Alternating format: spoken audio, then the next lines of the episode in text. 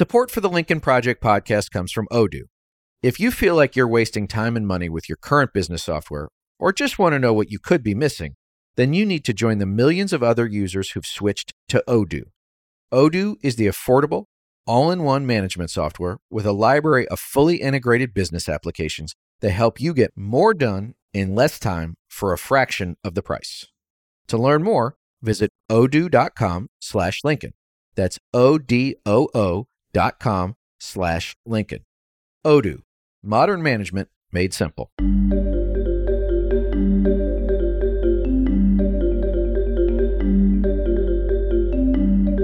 Welcome back to the Lincoln Project. I'm your host, Reed Galen. Today, I'm joined by Tom Nichols. He's a specialist in international security affairs, including U.S. Russia relations, nuclear strategy, and NATO. Tom is also a contributing writer at The Atlantic, and today has a book coming out called Our Own Worst Enemy The Assault from Within on Modern Democracy. However, that all pales in comparison to the fact that Tom is a five time undefeated Jeopardy champion. Tom, let me just say this. I once went to Burbank to try out for Jeopardy. I did not make it. Still one of my most shaming moments in my life. But welcome to the show. Thank you, Reed. And there is no shame in flunking the Jeopardy test. It wipes out about 95% of the applicants. So, uh, you know, it just means that you're a normal, intelligent person. well, I like to think so. so, Tom, I want to talk about a few things today. Later on, I want to talk about your new book, Our Own Worst Enemy. And I want to talk about this idea of this sort of mass denial and diversion from reality that we see in so many Americans now, whether or not it's COVID vaccines or elections or whatever. But first, I want to talk about Afghanistan and what we've seen in the past week or so as American troops pulled out. We see these scenes of chaos at the airport, just the horrific scenes of people falling from the landing gear of aircraft taking off. And you wrote an article for The Atlantic this week called Afghanistan is Your Fault the American public now has what it wanted. So let's get into that. We saw that the Taliban took Kabul. The Afghan president Ashraf Ghani fled the country with apparently like 160 million dollars in cash. He just popped up in the UAE. On our last podcast, Rick Wilson and Trigby Olson gave our thoughts on the situation over there, as well as a reaction to Biden's address. So, Tom, you have an interesting take on what's going on, and I read your article. So, how do you see what's unfolded here in the past few days? I think it's really important, first of all, to um, draw a distinction between the policy that Biden chose, which I think was inevitable. You know, I don't even blame Trump for choosing the same policy. I don't blame Obama for doing it. The American people, rightly or wrongly, and I'm one of the guys who said small counterterrorism force, maintain a presence. Americans don't give up territory they've paid for. But you know, the American people have spoken. 70 to 80% at any given time keep telling their presidents, all of their presidents of both parties, get out of Afghanistan. So Biden actually did it. But you have to separate that from the execution of that policy that's going on right now, which is just a mess.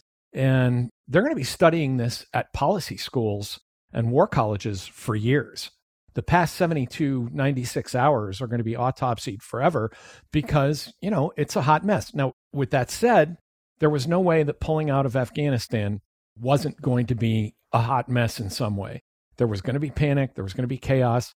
But Adam Kinzinger brought this up recently. He said he can't figure out why Bagram was closed before we started all this, why we were leaving some of the staging areas that would have allowed us a lot more mobility.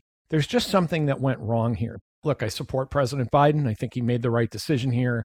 Even if I'm uncomfortable with the decision, I think he's done what a president does, which is lead and own the policy. But I think the execution has really been a, a, disaster so far, and I hope we recover.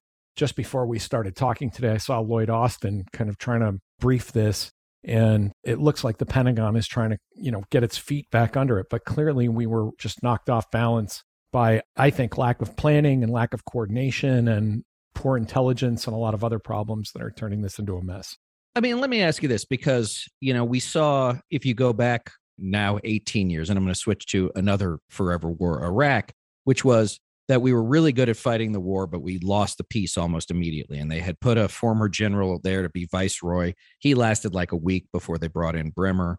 This is the other end of that funnel, which is we knew we were going to leave. At some point, somebody from the president, the National Security Council, the Pentagon, and the State Department all the way down to you know men and women in uniform or in suits on the ground knew this was going to happen So, utilizing your experience, is this a bureaucratic issue? Is it an execution issue? Is it all of the above? Like, how do we get to a place where thousands of Afghans are running onto the runway trying desperately to get out of town when someone knew this was going to be the day and then all of a sudden it was?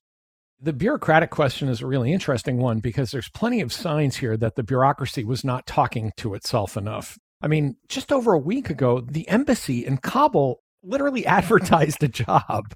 I mean, how does that happen? How does the State Department become so detached from what's going on? Or how did they become so isolated from the decisions that somebody in the embassy in Kabul says, Hey, come work for us. We have a job open.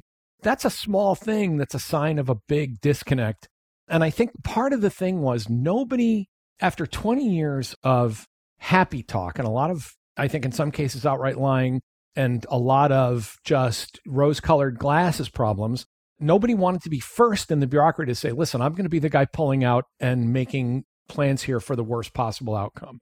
Because the worst thing, as anyone who has ever worked in the government can tell you, the worst thing is to have somebody at the table point at you and say, not a team guy.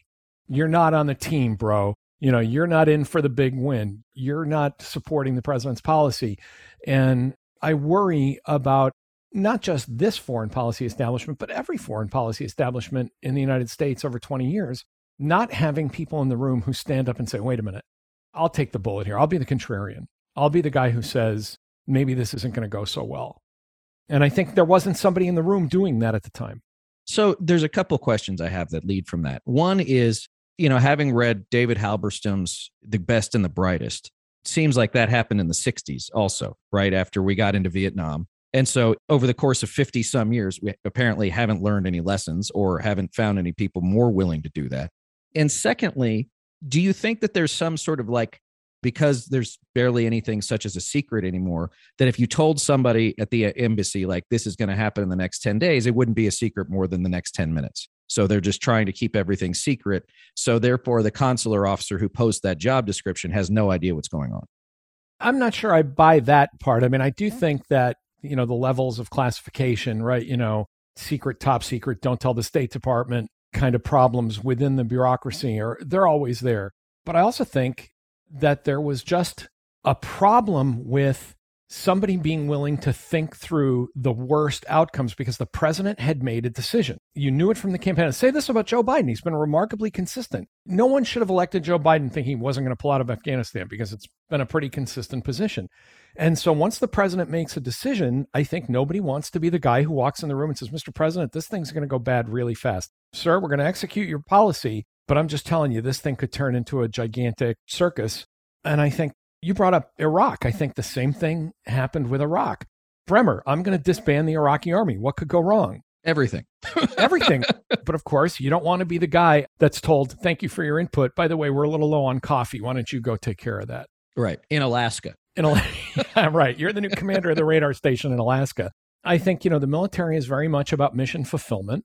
And nobody wants to say that the mission might be completely hosed up and not a good idea we're already starting to see the blame storming between the military and the intelligence community, which the CIA in particular was a lot gloomier about this. But I, I will remind people the CIA is paid to be gloomier about this. That's also part of their culture.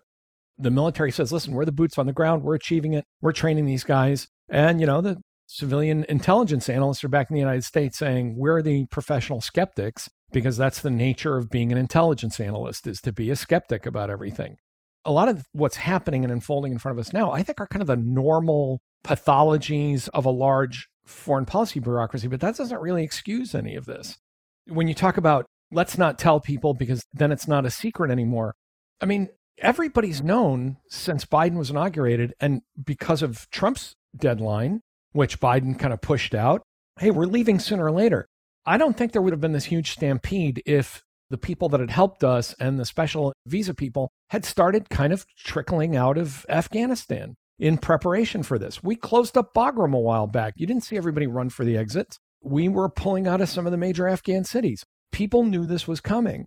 But this kind of last moment of, okay, I guess we're done, we're leaving today, you know, there was a great Twitter thread, and I recommend it to people. The, the director of the Afghan Central Bank literally went to work the morning Kabul felt because he just was like out of the loop and nobody could believe how fast this was happening.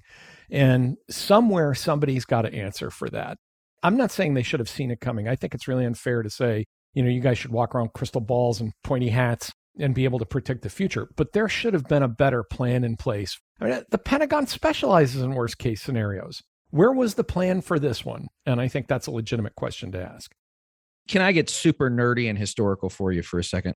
So, in the wake of World War II, Harry Truman and Congress passed, I believe it was the National Security Act of 1947, which established the National Security Council as sort of a clearinghouse, you know, maybe even before what we would come to call the Cold War, for how America was going to be a superpower in the second half of the 20th century.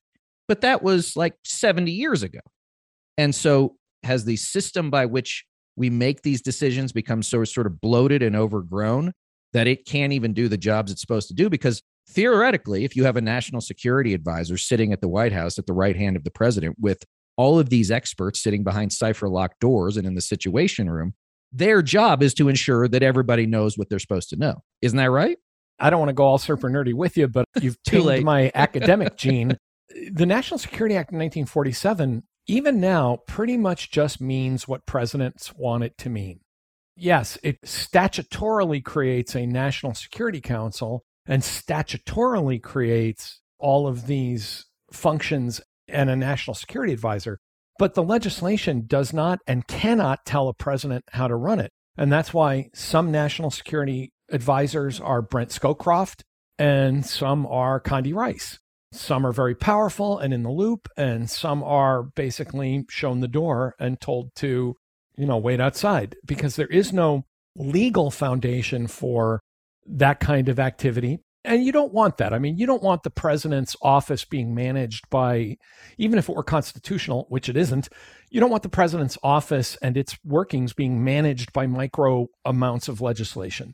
And by the way, there was a second round where the military is concerned, the 1986 Goldwater Nichols Act, you know, which reforms the whole Pentagon and the military. So, you know, do we need an updating to those laws?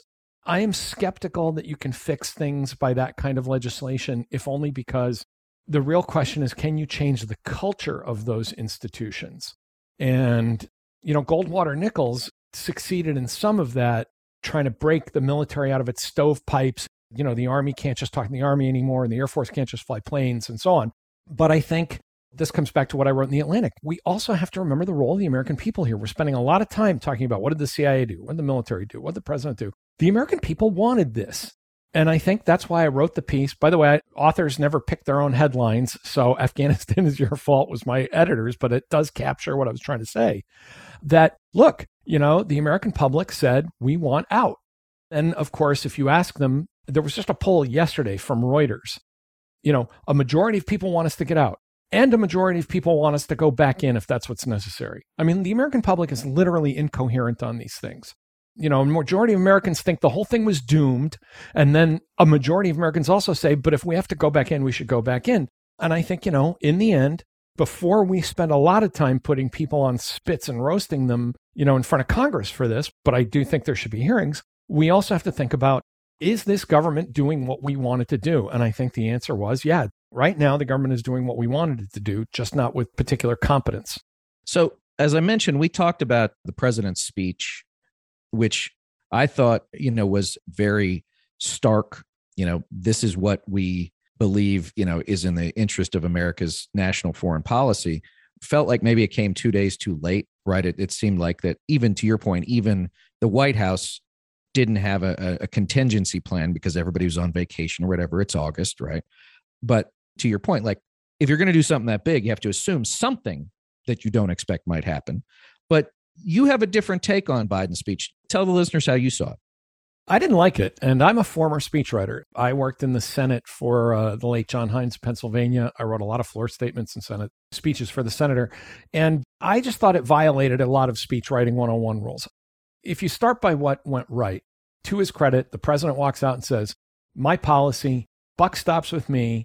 I own this. That was exactly the right thing to do. That was the adult thing to do. The things I would not have done, I would never have mentioned the previous administration. You know, they're not around anymore. And by the way, it's absolutely true that the Biden administration was handed a really crap hand But, you know, if you're going to be president, you play the hand you're dealt. You don't complain about the hand and who gave it to you. I also thought there wasn't enough about our allies, and particularly our Afghan allies. I also thought there should have been, you know, here's the situation on the ground. Here's the things that are going right. Here's the things that are going wrong. And here's what I'm, as your president and commander in chief, here are the things I'm fixing right now that are going to happen. And I just didn't feel like that was a particularly good speech. His speechwriters thought if he just walks out there and says, the buck stops here and then kind of leaves, that's enough. And it was necessary, but not sufficient. And I, I think I said on Twitter, if I'd have been the chief of staff and that draft had come up to my desk, I'd have gone back down to the speechwriting shop and come back with heads. You know, it wasn't awful. It wasn't a kind of Trumpian whining kind of thing. I think we've defined deviancy down so much because of Trump that any presidential speech that isn't completely sociopathic and ignorant and right. whiny, you know, we say, well, that was Churchillian by, you know, by right. comparison. But I just think there was a lot more to be done in that speech. And I think, yeah, it's August, people are on vacation. Well, you know what? I'm sorry, but you're the White House. When there's a war going on and we're pulling out, you're not on vacation. That's not an answer. Well, and as I like to say about when I think about Trump last year, as COVID was coming to sort of front and center of American life and everything else, is that you know, the White House commands the greatest collection of people, assets, and resources ever compiled by humanity. And so somebody somewhere saw this thing going down on a screen somewhere, and maybe they pushed the button and nobody paid attention.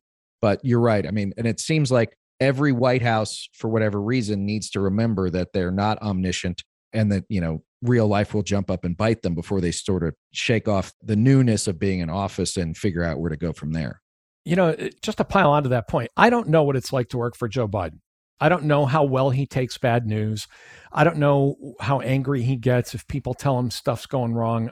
You know, it's possible that somebody saw this and said, you know, man, I don't want to be the one to tell the boss that this good idea that we all agreed on just went south.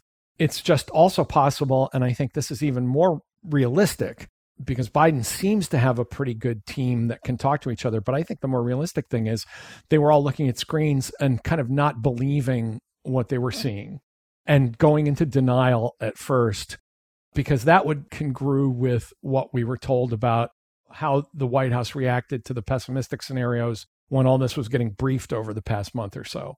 And let me add one other thing about the bureaucracy, a point that I've been trying to make about this with Biden for a while. Biden saw two other presidents, uh, leave aside Bush because it was his war. And so he and Rumsfeld weren't going to get out of it fine.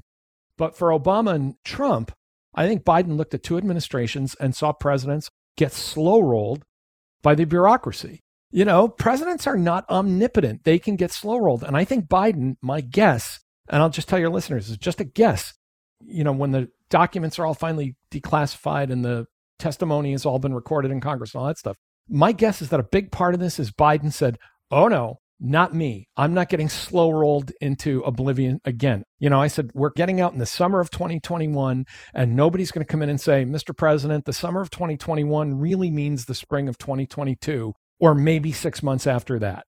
And I think he may have just ripped off the band aid, thinking they're not telling me the truth. They're just slow rolling me like the last two guys. And then all this happened. That to me is the most plausible explanation. Well, and that's another thing that Halberstam notes in his book, which is nothing major in the United States government, but certainly in the foreign policy establishment happens until and unless the bureaucracy is ready for it to happen.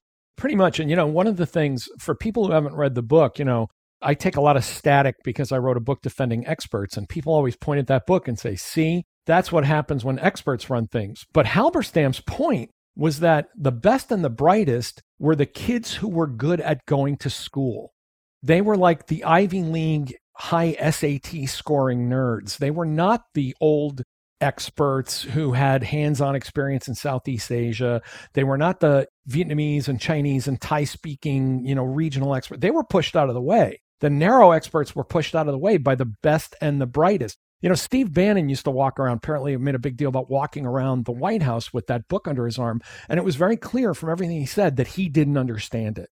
And people need to understand that when Halberstam talks about the best and the brightest, he's not talking about the experts. He's talking exactly about the people who had good educations who thought they were smarter than the experts. And that may be in, you know, you brought it up as a historical analogy. We may find that that happened, that a bunch of people in Biden's administration have said, look, you know, I went to Georgetown. I'm smart. I don't want to hear this stuff from, you know, gloomy CIA analysts. It's quite possible that that has played itself out all over again. But again, we'll know within a year or two as Congress looks into this. Well, and two things about the White House before we move on to your new book is one, working at the White House imbues most people who've worked there. Now, I was an advanced guy, so this never happened to me because I was always reminded how far down the totem pole I was. imbues people with a belief that they know more about everything than anybody because they work at the White House. And two, to your point about the bad news piece, is I used to say when I taught a class years ago, that there's only a certain number of people who have what are called walk in privileges to the Oval Office, and they really want to keep those. And the more that you tell the president that something he decided on was a bad idea, the less likely you are to keep that privilege. And being able to walk into the center of world power, human power, is a very intoxicating thing. Absolutely. And, you know, as I said, you don't want to be the guy where the chief of staff or the president himself nods and says, Reed, you're a very bright young man. Thank you for your input. And again, have I mentioned that we're a little low on coffee right now? right. Uh, look, I say this, you know, I was a 30 year old staffer during the first Gulf War. I was personal staff. So I wasn't just buried down in a committee, you know, writing memos. Like my boss was across the hall from me. I was one of the guys pick up the phone, get in here. I want to know something. I had the experience of walking in there, and I'll tell you the story. During the first Gulf War, the senator said, "What do you think the casualties are going to be on, you know, the first night?" And at the time, this was all hush hush and classified and all that stuff. But I gave him really low numbers, and I said, "We're not going to lose a lot of aircraft. These are pretty bad air defense systems. The, we're not going to lose a lot of guys." And he thought I was softballing him, and he literally threw me out of. I mean, he didn't touch me, but he reamed me out in a hail of f bombs and told me to get out of his office and you know not darken his door and that afternoon i was coming to my office around five and he was coming out of his and i went oh god damn it you know like i'd been avoiding him all day and we suddenly i'm like we open up doors into each other's faces. And i said you know sir and he said uh, listen i checked some of your numbers talked to some other people. Sounds good you know or sounds right to me or something like that. And i was like i felt like i had been reprieved from death row. Well, that is how senators say, I'm sorry. yes. A senator right. says he's sorry by saying, You're not as big a jerk as I thought you were 10 minutes ago. You know, but that is your duty in those kinds of offices to say, I'm willing to get fired and I'm willing to be cast into outer darkness. And I did it a couple of times. And I had a great relationship with him. But I also knew that there were going to be times that if I said something he didn't like, I would be cast into darkness to wail and gnash my teeth. Now, again, we're speculating here. We don't know if this is what happened in the Oval, but it would be surprising if it didn't, because this clearly was an operation based on a lot of very rosy assumptions. And again, I think every organization needs one truth teller in it, one Eeyore sitting in the corner saying, Oh, here's all the ways this can go wrong, and be valued for doing that. Part of the problem here is that we increasingly have an establishment that is built on people who are not experts, but who are just kind of generically good at being smart. And that can really lead you down a bad path. You know, when you mentioned how um, working in the White House is intoxicating, I don't know if you remember this, but at the end of 91, Bush's approval rating, it's like 91%. Nobody thinks anything could go wrong. And some White House staffer was asked, like in a questionnaire, journalist doing an interview, and said, you know, what do you think could really hurt your career, you know, at this point? And the guy actually said kryptonite. And nine months later, he was out of a job. But at those moments, when the president of the United States walks by, knocks on your door, and says, Good job, you say, That's it. There is no human being on earth smarter than I am right now. All right. So listen, let's take it from Afghanistan and the inner workings of the White House and the personalities there to broadly more democracy. And so, I want to talk about your new book that's coming out today. It's called Your Own Worst Enemy The Assault from Within on Modern Democracy. Now, you challenge current depictions of the rise of illiberal and anti democratic movements in the United States. Tell us what you're trying to communicate to folks. I mean, look, as we at the Lincoln Project are firm believers that what we're seeing is a rise of an authoritarian ish movement and nothing that we've seen in the immediate aftermath of Trump's loss last November, January 6th, or what we're seeing at the states has disabused us of that notion. But what are you trying to tell your readers?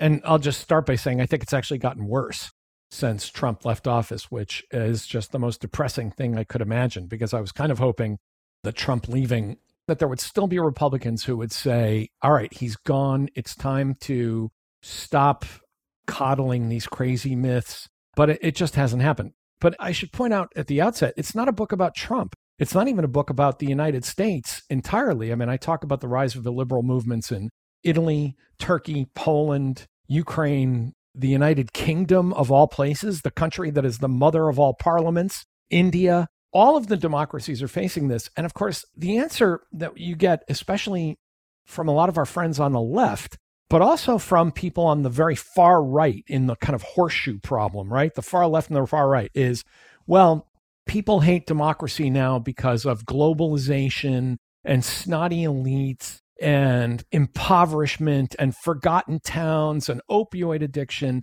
And I argue in the book that, you know, those are all real things. Some are worse than others. I mean, I think that globalization is still a net positive for most people in most places of the world. But I think we haven't looked in ourselves.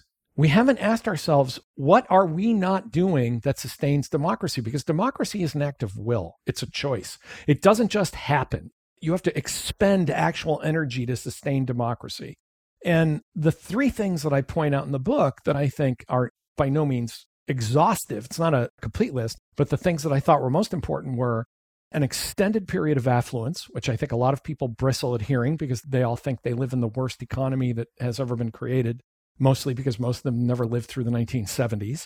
They think that they are living in a very violent and dangerous time, even though we are living through a period of extended peace here we are, Reed, talking about, you know, the, the fall of Kabul, and yet the number of people that have been actually had to serve in the military or live under any kind of military threat of any kind since the end of the Cold War is minuscule, which is not to deprecate the horrors that our men and women in uniform have gone through, but that's a very small part of American society. I mean, most people have just lived their lives. They don't even think about Afghanistan. They don't even think about Iraq. Look, President Bush said, go to the mall and people went to the mall for the next 25 years, you know, 20, 25 years. So, this period of extended affluence, a period of extended peace, and a rapid rise in living standards that has really made people think that any kind of inconvenience or problem in their daily life is the failure of not just the failure of any one government, but the failure of the idea of government at all. Look at the way we've reacted to the pandemic and the fact that this globalized scientific large cooperative block of countries have managed to create a vaccine in a year. That's unheard of. And people are tapping their watches and going, What took so long? And then, because the government told them they should take it, half of us said, I'm not taking it. I think underlying all of this and the kind of twin culprits I identify in the book are the growth since the early 1970s of narcissism. We and people in the West, in the advanced countries, this is empirically traceable. You can actually see it happening. We are increasingly a narcissistic society. We have an incredible sense of entitlement. We have an incredible sense of our own importance on a daily basis. You know, this is why we have cults and conspiracy theories forming. And people going on airplanes shoeless.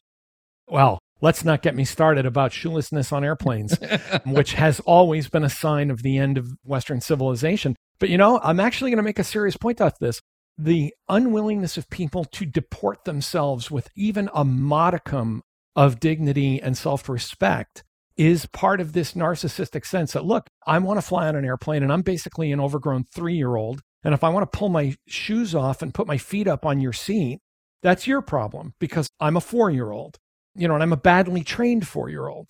And the other problem that comes from all this is resentment. It's really interesting because some of the more liberal folks who've already read the book have said, you know, you're not really focusing enough on things like income inequality. My argument is that's a real problem because it chokes off investment. There's too much money at the top of the Parthenon that isn't getting reinvested. But what you find when you start looking at, into the data and you look at the kind of anecdotal and daily experiences of people, they don't resent the super rich. They resent the people who are just a little bit richer than they are. They are turning on their neighbors because their neighbors have granite countertops and they don't. And how do they do that? And I talk about there's a whole chapter in the book where we have become hyper connected through social media. People spend all day looking at each other's houses, walking through each other's kitchens, evaluating each other's cars. Look, do this as a thought experiment. Imagine that somebody walks in and says, you know, you work for a medical firm, right? And here, the chairman of your company makes 100 times what you make. And people are going to go, wow, that sucks. Then say, oh, no, I got it wrong. The chairman makes 10,000 times what you make. People will be enraged, even though their life is no different than it was 10 seconds earlier because they don't experience that. And I challenged a lot of people who argued with me over the years I was writing this. I said, tell me how that actually plays out in daily life. That, you know, Bill Gates has 10 yachts and you only have a fishing boat. Where people really focus their anger is to say, how come my neighbor down the street is driving a new Lexus and I'm still driving a Honda? How does that happen? What did that guy do to screw me over? And I think a big part of that is being driven by social media, by a completely psychotic and increasingly insane cable television presence, and particularly Fox, which Fox is a whole book in itself at this point as an enemy of democracy. And I shouldn't say an enemy of democracy. I would better put this of undermining the foundations of civic belief. I mean, Fox basically gets out there and tells you every day that everything is bad and you should hate everything and be constantly angry. But Fox and social media are just part of that. We really have come to believe that we should just be angry all the time about everything. And I think that that's how it goes. Let me ask you this because a couple of months ago, I watched Citizen K about Khodorkovsky, who was an oligarch early in Putin's term, right? Owned one of the big oil companies, was a gajillionaire, got on the wrong side of Putin. They threw him in prison, and now he's an expat living in London. But he said, democracy and freedom and liberty, you don't do that from the couch. You've got to actually have to get off the couch and go do some work but it seems like Americans were almost spectators to our own lives. Yes, and we spend a lot of time alone. I say in the book, you know, it used to be that if you wanted to go to a casino, you had to go endure other human beings. If you wanted to play blackjacks, you, you had to go put up with other people, right? And sit at a table. Now you pick up your phone or you open your laptop and say, give me a virtual blackjack table. You know, Robert Putnam years ago wrote a book called Bowling Alone. You know, there's a lot of kind of chewy data in it, but Putnam also pointed out that civic attitudes decline in people who are big TV watchers and are actually increased in people that are big readers. You know, when people ask me, how do we reverse this? I say, okay, well, stop watching so much TV and read a newspaper. You know, and look, I'm a culprit in all this, right? I have a big social media presence. I'm on TV a lot. I'm paid to have opinions about things. And even I don't sit and watch four hours of television every night. And yet people do. They just sit there and by 11 o'clock, they are in a complete lather. And as much as I'd like to pin all of this on Fox, I can't. You know, it's ironic to think that 15 years ago, I was actually defending the existence of Fox as a kind of necessary corrective to a kind of politically monochromatic media environment. But it's not just it's talk radio, it's the internet websites, and all of them do the same thing. They monetize rage. But I'm going to say something even more unexpected. You can blame the internet, you can blame talk radio, you can blame cable TV. But you know why it succeeds? Because we want it. And this is something I point out in the book. McDonald's did not sell billions of hamburgers because people don't like hamburgers. Not only do we like it, we demand it. You know, there's a great little vignette in the book where a guy talked to the New York Times, he's a voter in California, and he said, Look, I don't really agree with Trump much, but I just think it'd be cool to see what would happen if he got elected because Clinton would be boring and I want to see people fighting with each other. I mean, he says it point blank. This voter, this kind of 48 year old voter in California says, I think it's boring when people get along. I just want to see what happens when Trump comes in and everybody fights with each other. You can't even blame Trump for that. You can't blame TV. That's just somebody who says, Hey, I'm bored and I want politics to be gladiator games. So it's the idea of a bunch of seventh graders in a circle surrounding two kids yelling fight, fight, fight, fight, fight, fight, fight. Exactly. Because life is boring. And this goes back to my point I make in the book about when you live in a society that is affluent, at peace, with very high levels of technology, you know, life is not particularly challenging in that sense. This huge amount of extra time on our hands enables us to get out there and say, I want to be heroic. I want life to be interesting. I want to be part of a big story somewhere and I want to have my say about it, even if I don't know what I'm talking about. Now we've all been trained, particularly by, and this is something that I, you can blame all the cable networks for, that they all turn and say, We want to know what you think. Send us an email, send us a Facebook post, tweet at us. I don't have time for that. I want intelligent people who have been briefed, who know these issues, to ask tough questions that require knowledge. Yet that's what we've kind of trained the public to do is to say every one of us is the most important person who ever lived. So it's two things. One is that a nation full of idols' hands is one hell of a devil's workshop. And two is that now everybody gets to be nationally, potentially, the crazy guy who shows up to city council meetings. It's funny you say that because there's a quote in the book from a writer named Yevgeny Simkin who says, you know, every town has an end of the world guy where it's the sandwich board guy and he's walking up and everybody goes, oh, yeah, that's Billy. You know, uh, Billy lives in our town. Not a bad guy, but he's not a bad guy. You know, and just don't, when he yells at you, just nod and say, hi, Billy, and keep moving on. But what Simkin pointed out was that the internet and connectivity every end of the world guy has reached out to every other end of the world guy and now it's a movement now it's like a union and that has happened with a lot of situations where people who have you know i would say either crackpot ideas or just undemocratic ideas have reached out and said you know even though i'm the only guy in my town that thinks this way there's a lot of towns in america and they feel like a majority when in fact they're actually a very small number of people and they can have an outsized influence and really have an outsized impact on kind of the daily life of a democracy. Well, and that's a good segue to what I want to talk about next. But before we go, is there a way out of this for us? Oh boy. You know, I was hoping to get away without that question because I really wanted to be optimistic. And I'll just warn readers that, you know, the end of the book is a little gloomy. I'm not sure there is. I think to paraphrase The Who, the kids are all right. I think the younger generation's coming up behind us. I think their hearts are a little less hardened, and I think they are used to living in a world with social media and they don't think it's the God's honest truth about everything. You know, it's really interesting when you look at examinations of this problem. The people that are most likely to be sucked in by internet nonsense and conspiracy theories and Facebook memes are people 55 and older. They are more likely to be retired. They are not internet savvy. They have no idea what they're looking at if we can survive another 10 or 15 years where this demographic starts to peter out and move out of the voting pool, and maybe that's the way out of it. But I'm not sure there's any structural changes that are really going to fix this right now.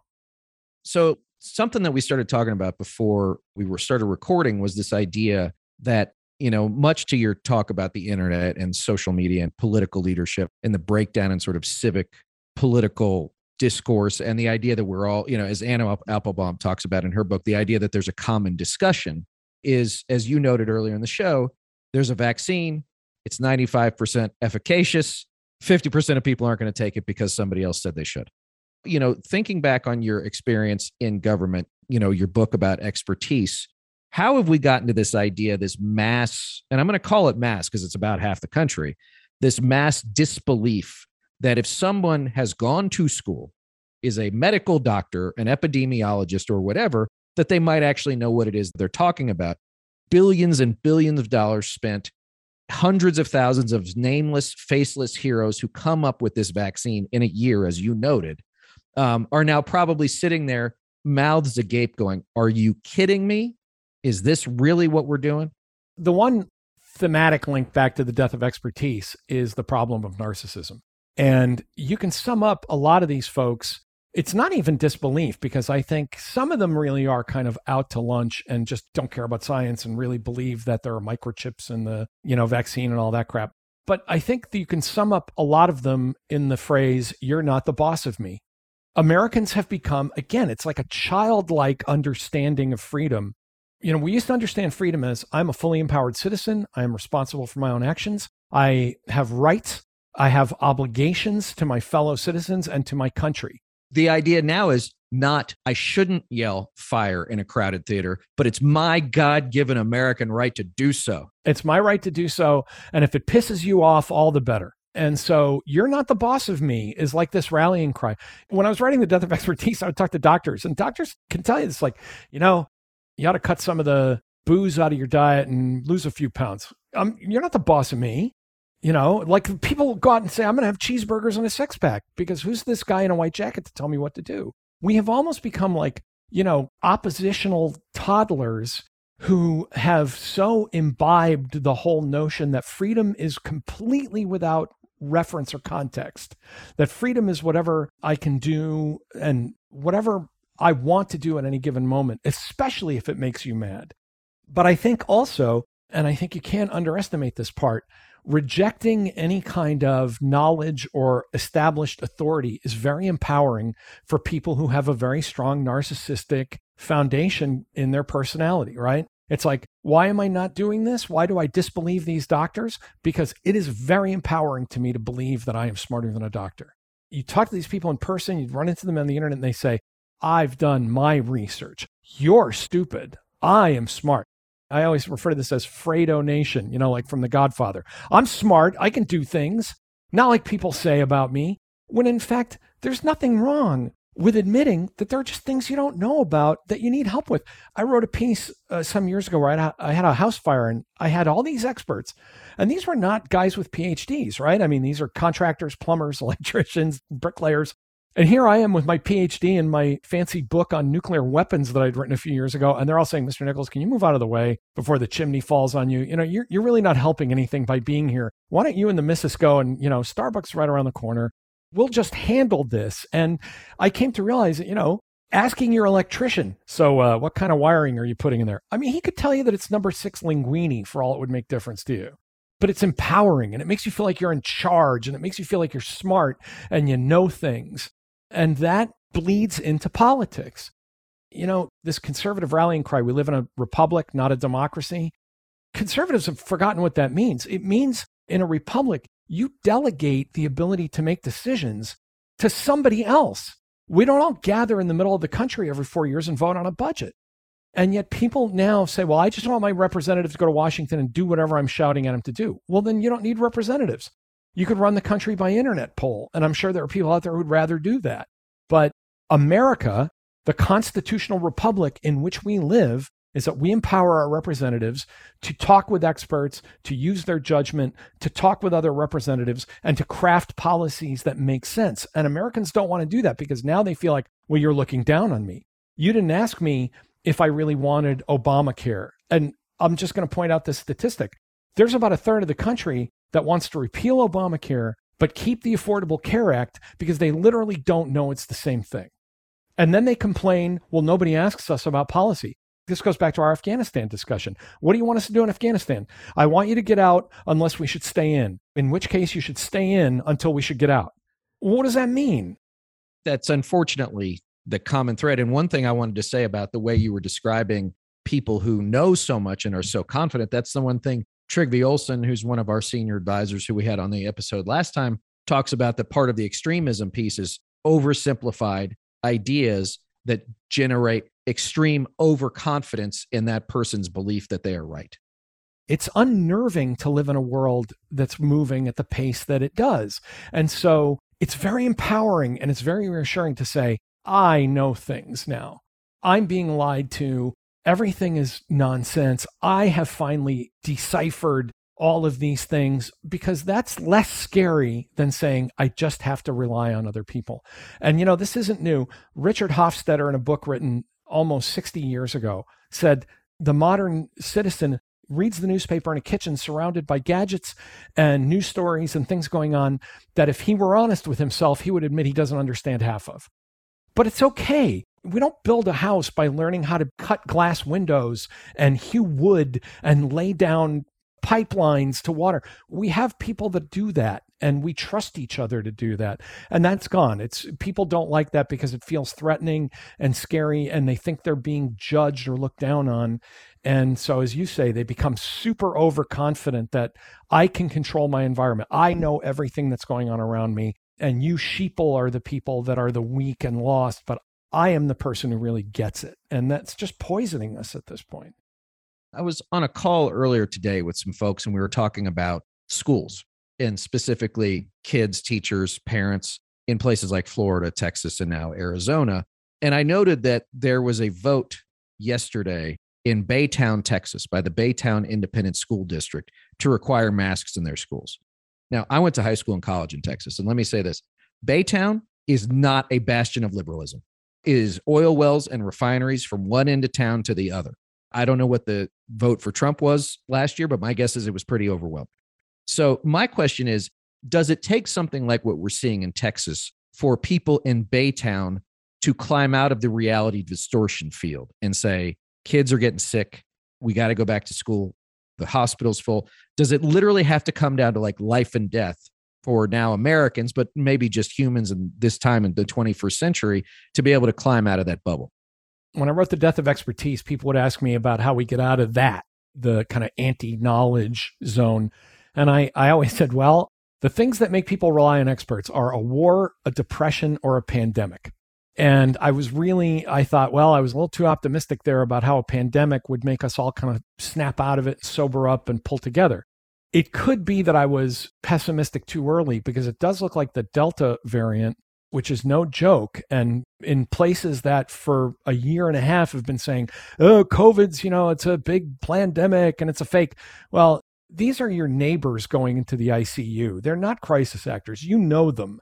And I'm sorry to say that that may have been the thing, you know, that until it happened in your village, so to speak. So maybe that's the way. I also think it's taking people a while to let go of the partisan connection to say, listen, if I want my kid to wear a mask, it doesn't mean that I'm a gravy sucking socialist commie flag hater, right? It just means that I'm a concerned parent and it doesn't have any political impact because one of the things that has been happening and Trump this is, I'll go back now to blaming Trump in particular, that Trump put on steroids was everything is a political act. And he had a lot of partners over on the left. You know, there was just a big internet flap because all flaps on the internet are big and stupid about, you know, can a white woman write about noodles? I don't even understand it, but apparently this turned into like a giant kerfuffle and hate mail and people yelling at each other. So, you know, people on the right and left, it may well be that as we get a little more into normalcy and that's one of the reasons I really liked voting for Joe Biden. I want a boring president. I don't want any more drama queens and theatrics and all that stuff. It may be that people can say things like, listen, I can cook noodles and it's not an act of racial appropriation or signaling of my political beliefs. I can put a mask on my kid and it doesn't mean that I'm not a good American and I didn't vote for the right guy. You know, maybe we can just live our lives and do stuff without everything being a political sign.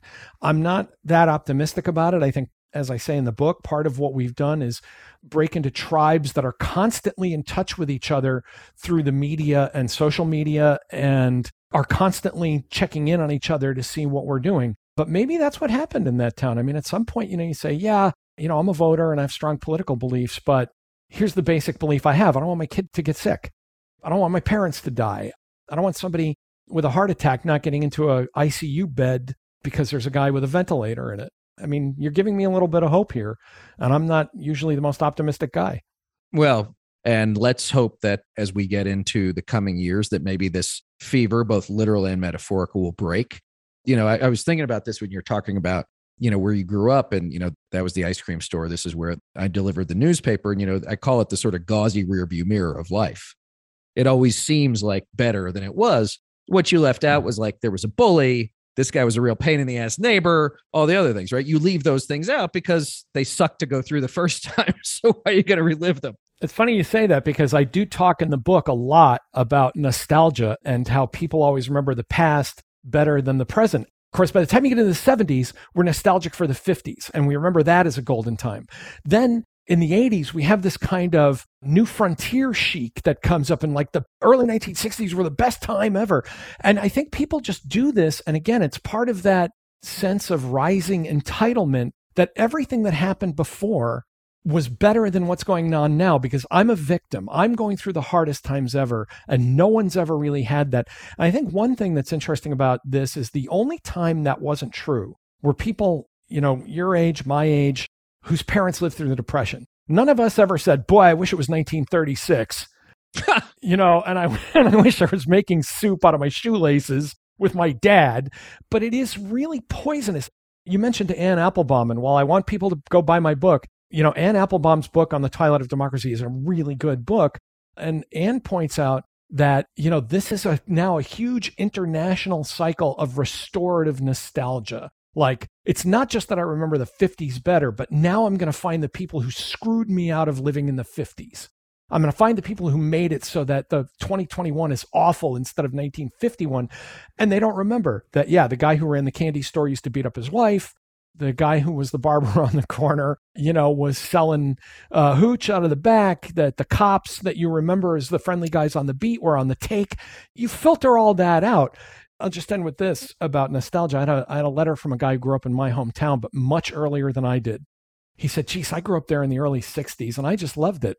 And I said, Well, of course you did. Your dad was a, you know, white collar professional. You went to a great high school. You weren't black. You weren't a woman, you know, you weren't hassled by the cops. It's easy to remember those times when, you know, you were a kid because when you were nine years old and buying Batman bubblegum cards, you weren't getting your ass kicked by the cops. And I think people just forget that. And we're really immersed in it now. Nostalgia is one of the most poisonous things that's overtaking us now.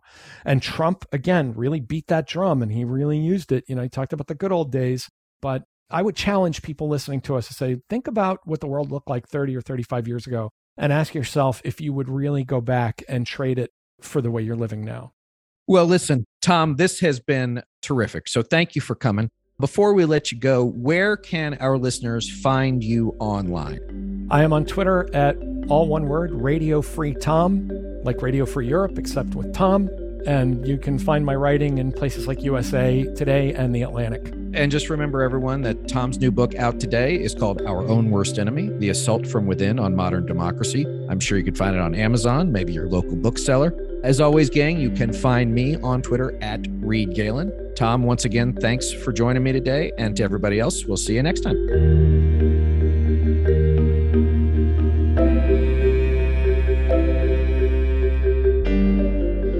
Thanks again to everyone for listening. Be sure to follow and subscribe to the Lincoln Project on Apple Podcasts, Spotify, Google, or however you listen. Don't forget to leave a five star review.